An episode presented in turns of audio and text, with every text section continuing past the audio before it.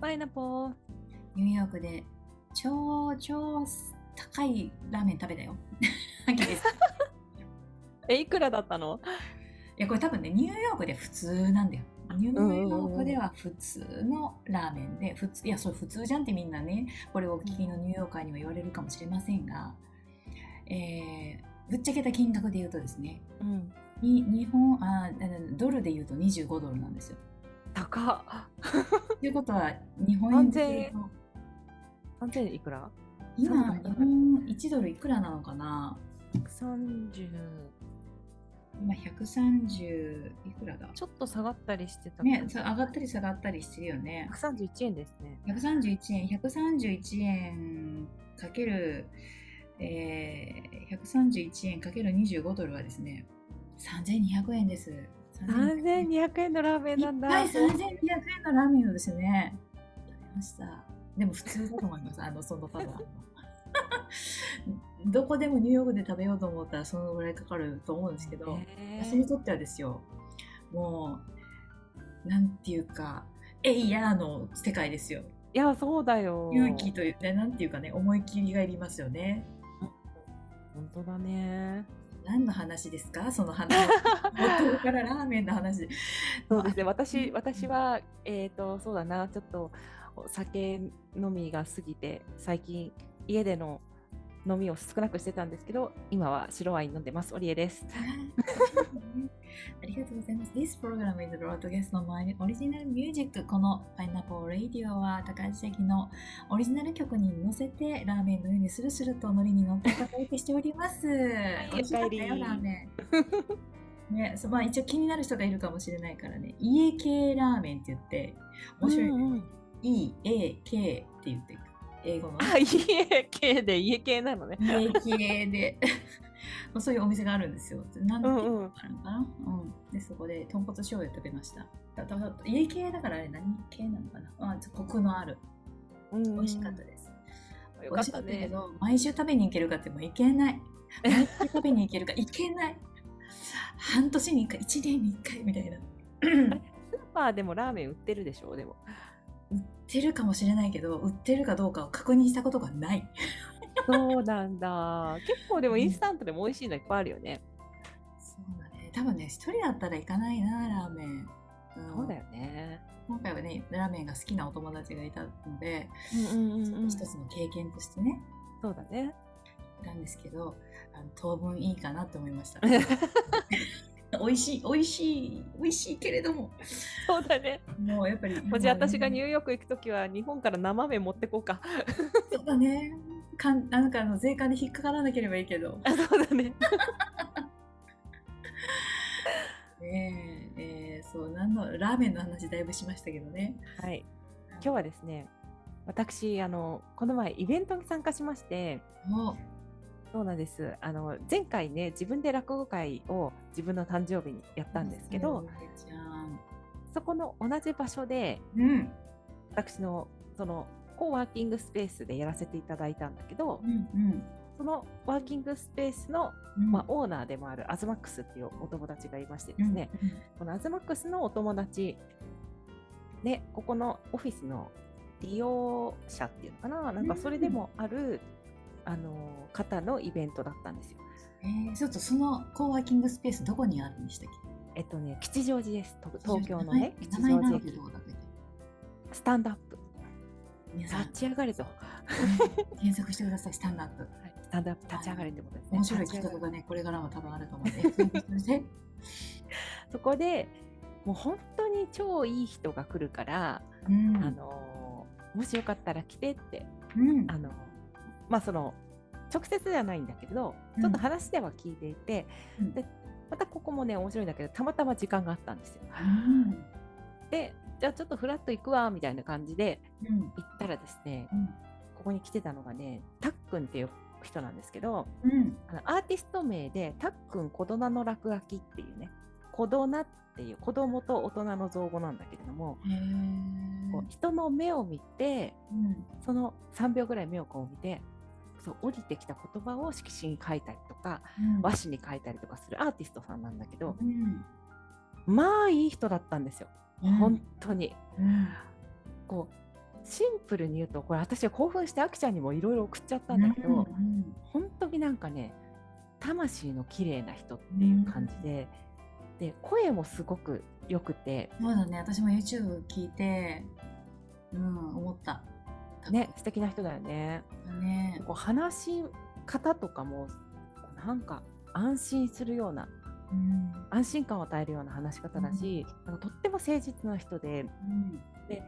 いい人だからって言ってたけどなんかいい人どころじゃなくいい人だなみたいな感じでね。私ももう初めてなんか顔見た時にすっごいいい顔してますねって 思わず言っちゃったほどなんかね魂の美しい人って本当にいるんだなと思って男性なんだけどね、うんたっくんだから。って思ったんですよ。うん。でまあそのイベントの構成としては、まあ、最初にその主催のアズマックスがこの会をどうしてやってるかっていううん。まあ、スタンドアップっていう名前の場所なので、まあ、夢を叶えてる人とか夢を叶えつつある人みたいなねこうみんなで応援したいみたいなこう趣旨もあり、まあ、ミラクルウェーブ会議っていうのを、えー2ヶ月に1回やってるんだけれど面白い。ねこれウェーブ1回目は そうそうそうそう1回目はアズマックス本人がやって、うん。主催の本人があの司会俺うん。喋るの俺、うん。準備俺みたいな感じでやってたんだけど、いいね。今回初めてゲストを呼んだっていう。うん。でそのまあ子供の落書きだなので子供大人がだけれど子供のようにうん。こうなんか直感とか純粋さみたいなのをこう忘れずにねうん。うまくなくてもいいからこううん。文字を書いていくっていう。う。んでその人がねこうもともとはモデルさんだったらしいんですよ。そうだね。なんかねもう。雰囲気を持ってるよね。おなんかしうん。あのお礼ちゃんの写真と YouTube 見たけど。うんね、かっこかっこいい方なんですよ。うん。背も185センチぐらいあって、ね。でまあ、元モデルさん。でその後、えーすごく東京の中でも有名なカフェ有名な方がプロデュースしてるカフェの店長さんだったらしくて、でもそれやってる時になんかこのままの人生でいいのかみたいなのをなんか急にこう自分の声で聞こえたと、うん。そこでいきなり仕事を辞めてうん。文字を書いたこともないのにうんあのダイソーに行ってあの筆とかそういうのをいきなり買ってきて、路上に座って書き出して、うん。その時から今13、4年経ってる、だからこうヒッチハイクで全国を回って路上に座って書くとかね。うん。私その時にすごくこの印象的な言葉があってまず文字を書いたことがない、うん。まあ、エレクトーンで言えばエレクトーンなんて触ったことがないっていう状態のあれで、いきなり路上で演奏しだすわけじゃん。うんでいきなり路上で書き出すってすごく勇気のいることじゃない。うんだけどそのたっくんが言ってたのねまず座ることから始めましたって言ってたの。うんうんだからそれすごく私響いてうんなんか何かを始める時にこれができないからダメだとか、うん。完璧に書けないからダメだとか、ううんまくないからダメだって思って座ることすら諦めちゃうんだよね。でもまず座るもう何も書けなくてもいい何もできなくてもいいとにかく路上に座るということから始めましたって言ってるのがすごく印象で、あこうやってこの人は自分を信じて一個一個こう進んできたんだなって。うんでもその人生の分かち合いがすごく響いたんですよ私。もうなんて素敵な人なんだと思って。でその中にあの直感を大事にしてきたエピソードがいくつもあってね、うん。この直感を信じたからこのイベントができましたとか、この直感を信じて動いたからこんなことがありましたとかうん。例えばこう路上に座ってるとね風が吹くでしょ。うんなんか色紙とか和紙とかわーっと飛んじゃったことがあったらしい。うんそれをいろんな人が拾ってくれて最後に最後まで拾ってくれた人たちにピンときてあのちょっとコーヒーご馳走したいんですけどって言った時にそうスタバも満席であじゃあ階段でいいですよって言って急にその初めて会ったその拾ってくれた人と階段でコーヒーと見ながら語っていたらその人が実はイベントをやる人でとか。そうそういう話をいっぱい聞かせてもらってね。うん。だから直感ってあの湧いてきた時に意外と引っ込めがちだと、でこう電車の中の話とかしてくれたんだけど例えば電車で誰か物を落とした時にあ拾わなきゃって一瞬思うんだけれど、うん、なんかその人気が付くかもしれないしとか、うん。うん、あ誰か別の人が拾ってくれるかもしれないしっていろんなこと考えるんだよね。うん、でその直感は来てあ早く拾ってあげようって思うのにそこにいろんなこう思考が入ってきちゃって、うん、行動を起こすまでにちょっと時間かかっちゃって結局なんかもうひなんかあれ？みたいな感じでできなくなってしまったりとかって。だから直感を信じてこう愛を引っ込めないことってすごく大事ですっていうことを言ってた、うん、私それ聞いてね直感が来たんですよ、はい、来たぞと。私この話聞いて直感の話ずっとしてたら直感来ちゃったってこれやれってことだよねっていうことがパーッと降りてきた、うん、でそれ何かっていうと、うん、大人たちが10人ぐらいで、まあ、イベントに参加しててね、うん、でそのスタンドアップの、えー、スタッフの子が2人いたの、でその子たち大学生だったのね、でこのイベントやってるその場でもアルバイトをしてるしアルバイトの掛け持ちをして他のところでもやってる、うん、学生の子たちがいたんだけど、うん、いざそのイベントの終盤にみんなが、うん、と書いてもらってたの。その色紙にね、文字をね、こう自分を見てもらって目を見てもらってそのインスピレーション降りてきた言葉を色紙に書いてもらうっていう、でそれが1人3000円だったの。で大人たちにとってみれば3000円ってさそんなに、まあ、飲み会1回も弱ぐらいな感じだから、なんともないけど、その子たちはね迷ってたんだよ。あ私直感来ちゃったんだよねと思って、まあ、私立ち上がってその子たちのとこ行って、私払うから書いてもらえないよって言ったの。でもえ？ってなって「いや私たちいいんですいいんです」って言って。じゃあ1個約束してって、私この場であのあかねちゃんとゆきのちゃんっていうんだけどね、あかねちゃんとゆきのちゃんの分払うから、今大学3年生で次4年生になるんだけど、ちょうどこの4月から4年生なんだけど、働いてお金が余裕できたら私と同じようなこと、誰かがこう挑戦したりとか、何かこう踏み出す時にお金がないなってもし迷ってる人がいたら、その働いて余裕ができたお金で、こういうことをやってあげてって、うん、それでいいよって。それ約束してくれるなら出すよって言って、そしたら一人の子が号泣しちゃってね、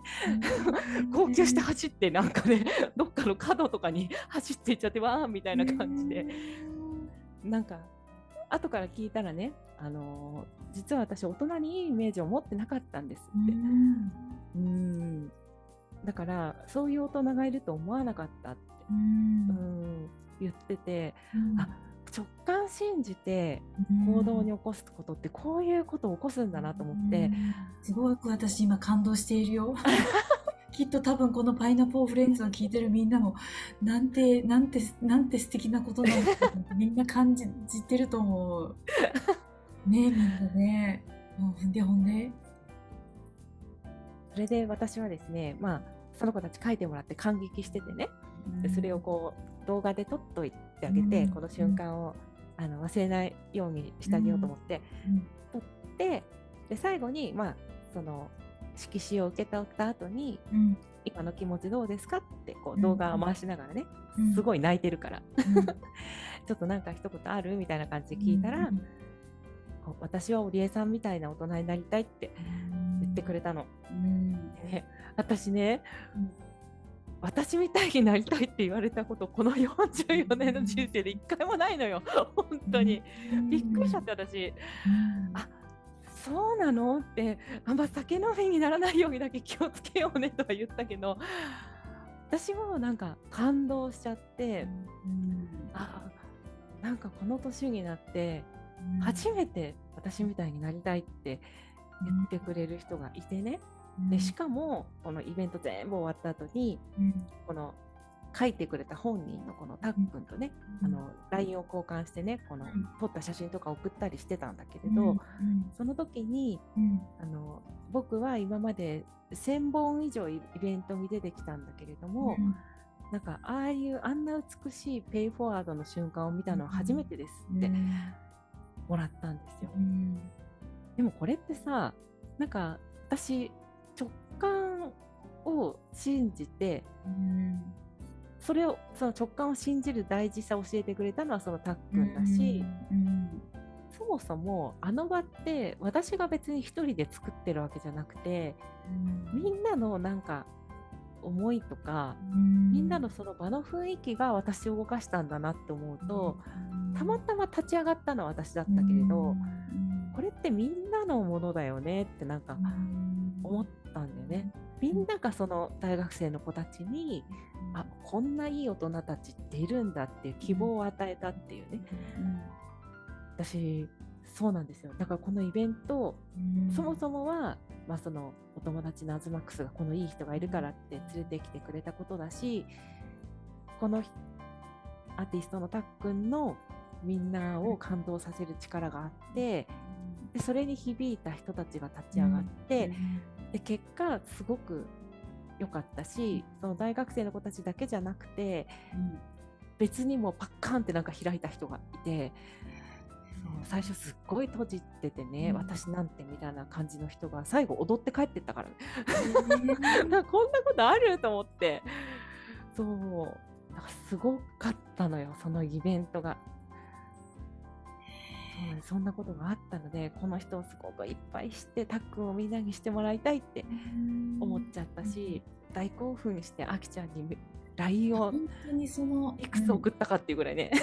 いやお礼ちゃんのそのねもう心のなんかなんていうの高まりというか厚さがすごくもう文字でも伝わるしその写真からも伝わるくて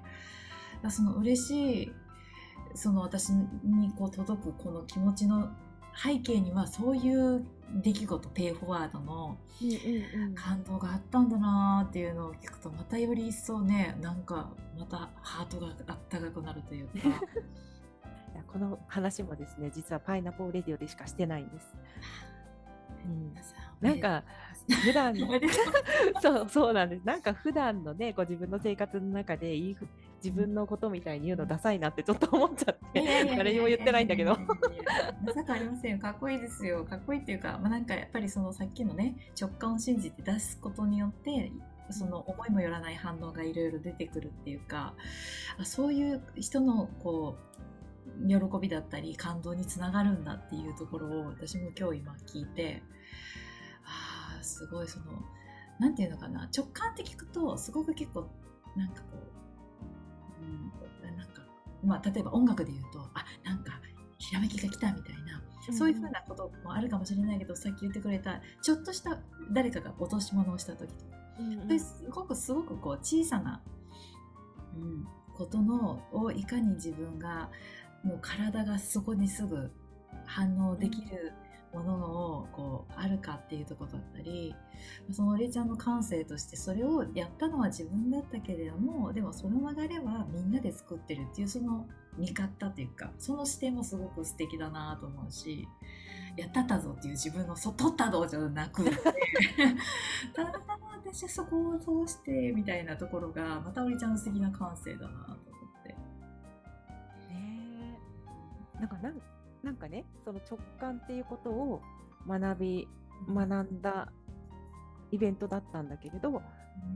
あ直感を実践するそのタイミングが本当にすぐに来たから、うん、ある意味私のこの人生の動きみたいなのも早くなってるんだなってすごく思ったんで、うん、これはもうやれってことよね。今やれだよねってすぐやれだよねみたいな感じのまあ、それを実行に移せたことはとても良かったし、うん、だから一番の学びはやっぱりね愛を引っ込めないっていうあのワードね。うん皆さん愛引っ込めちゃいますよね。した最近ちょなんかそれを聞いた時にああの時私引っ込めたってことなのかって思う出来事があったりとかするからさ。あった。私も引っ込めがち。あれはちょっとグイッと出せばよかったのかなみたいなねこう、うん、そうちょっとドキッとするよねそのね。ねいやもう皆さんってさっき言ったけど私がたまたまそれ一回やっただけで、ん、普段の生活であるんですよその引っ込めがちなとこ。うんだからちょっとケチってる場合じゃないなっていうのは思った。うんありがとうございます。本当に素敵な方だったのでね、あの、なんか今日はね、また紹介したいと思います。うんはい、じゃあありがとうございます。ありがとうございました。はい、じゃあ、バイナポー。バイナポー。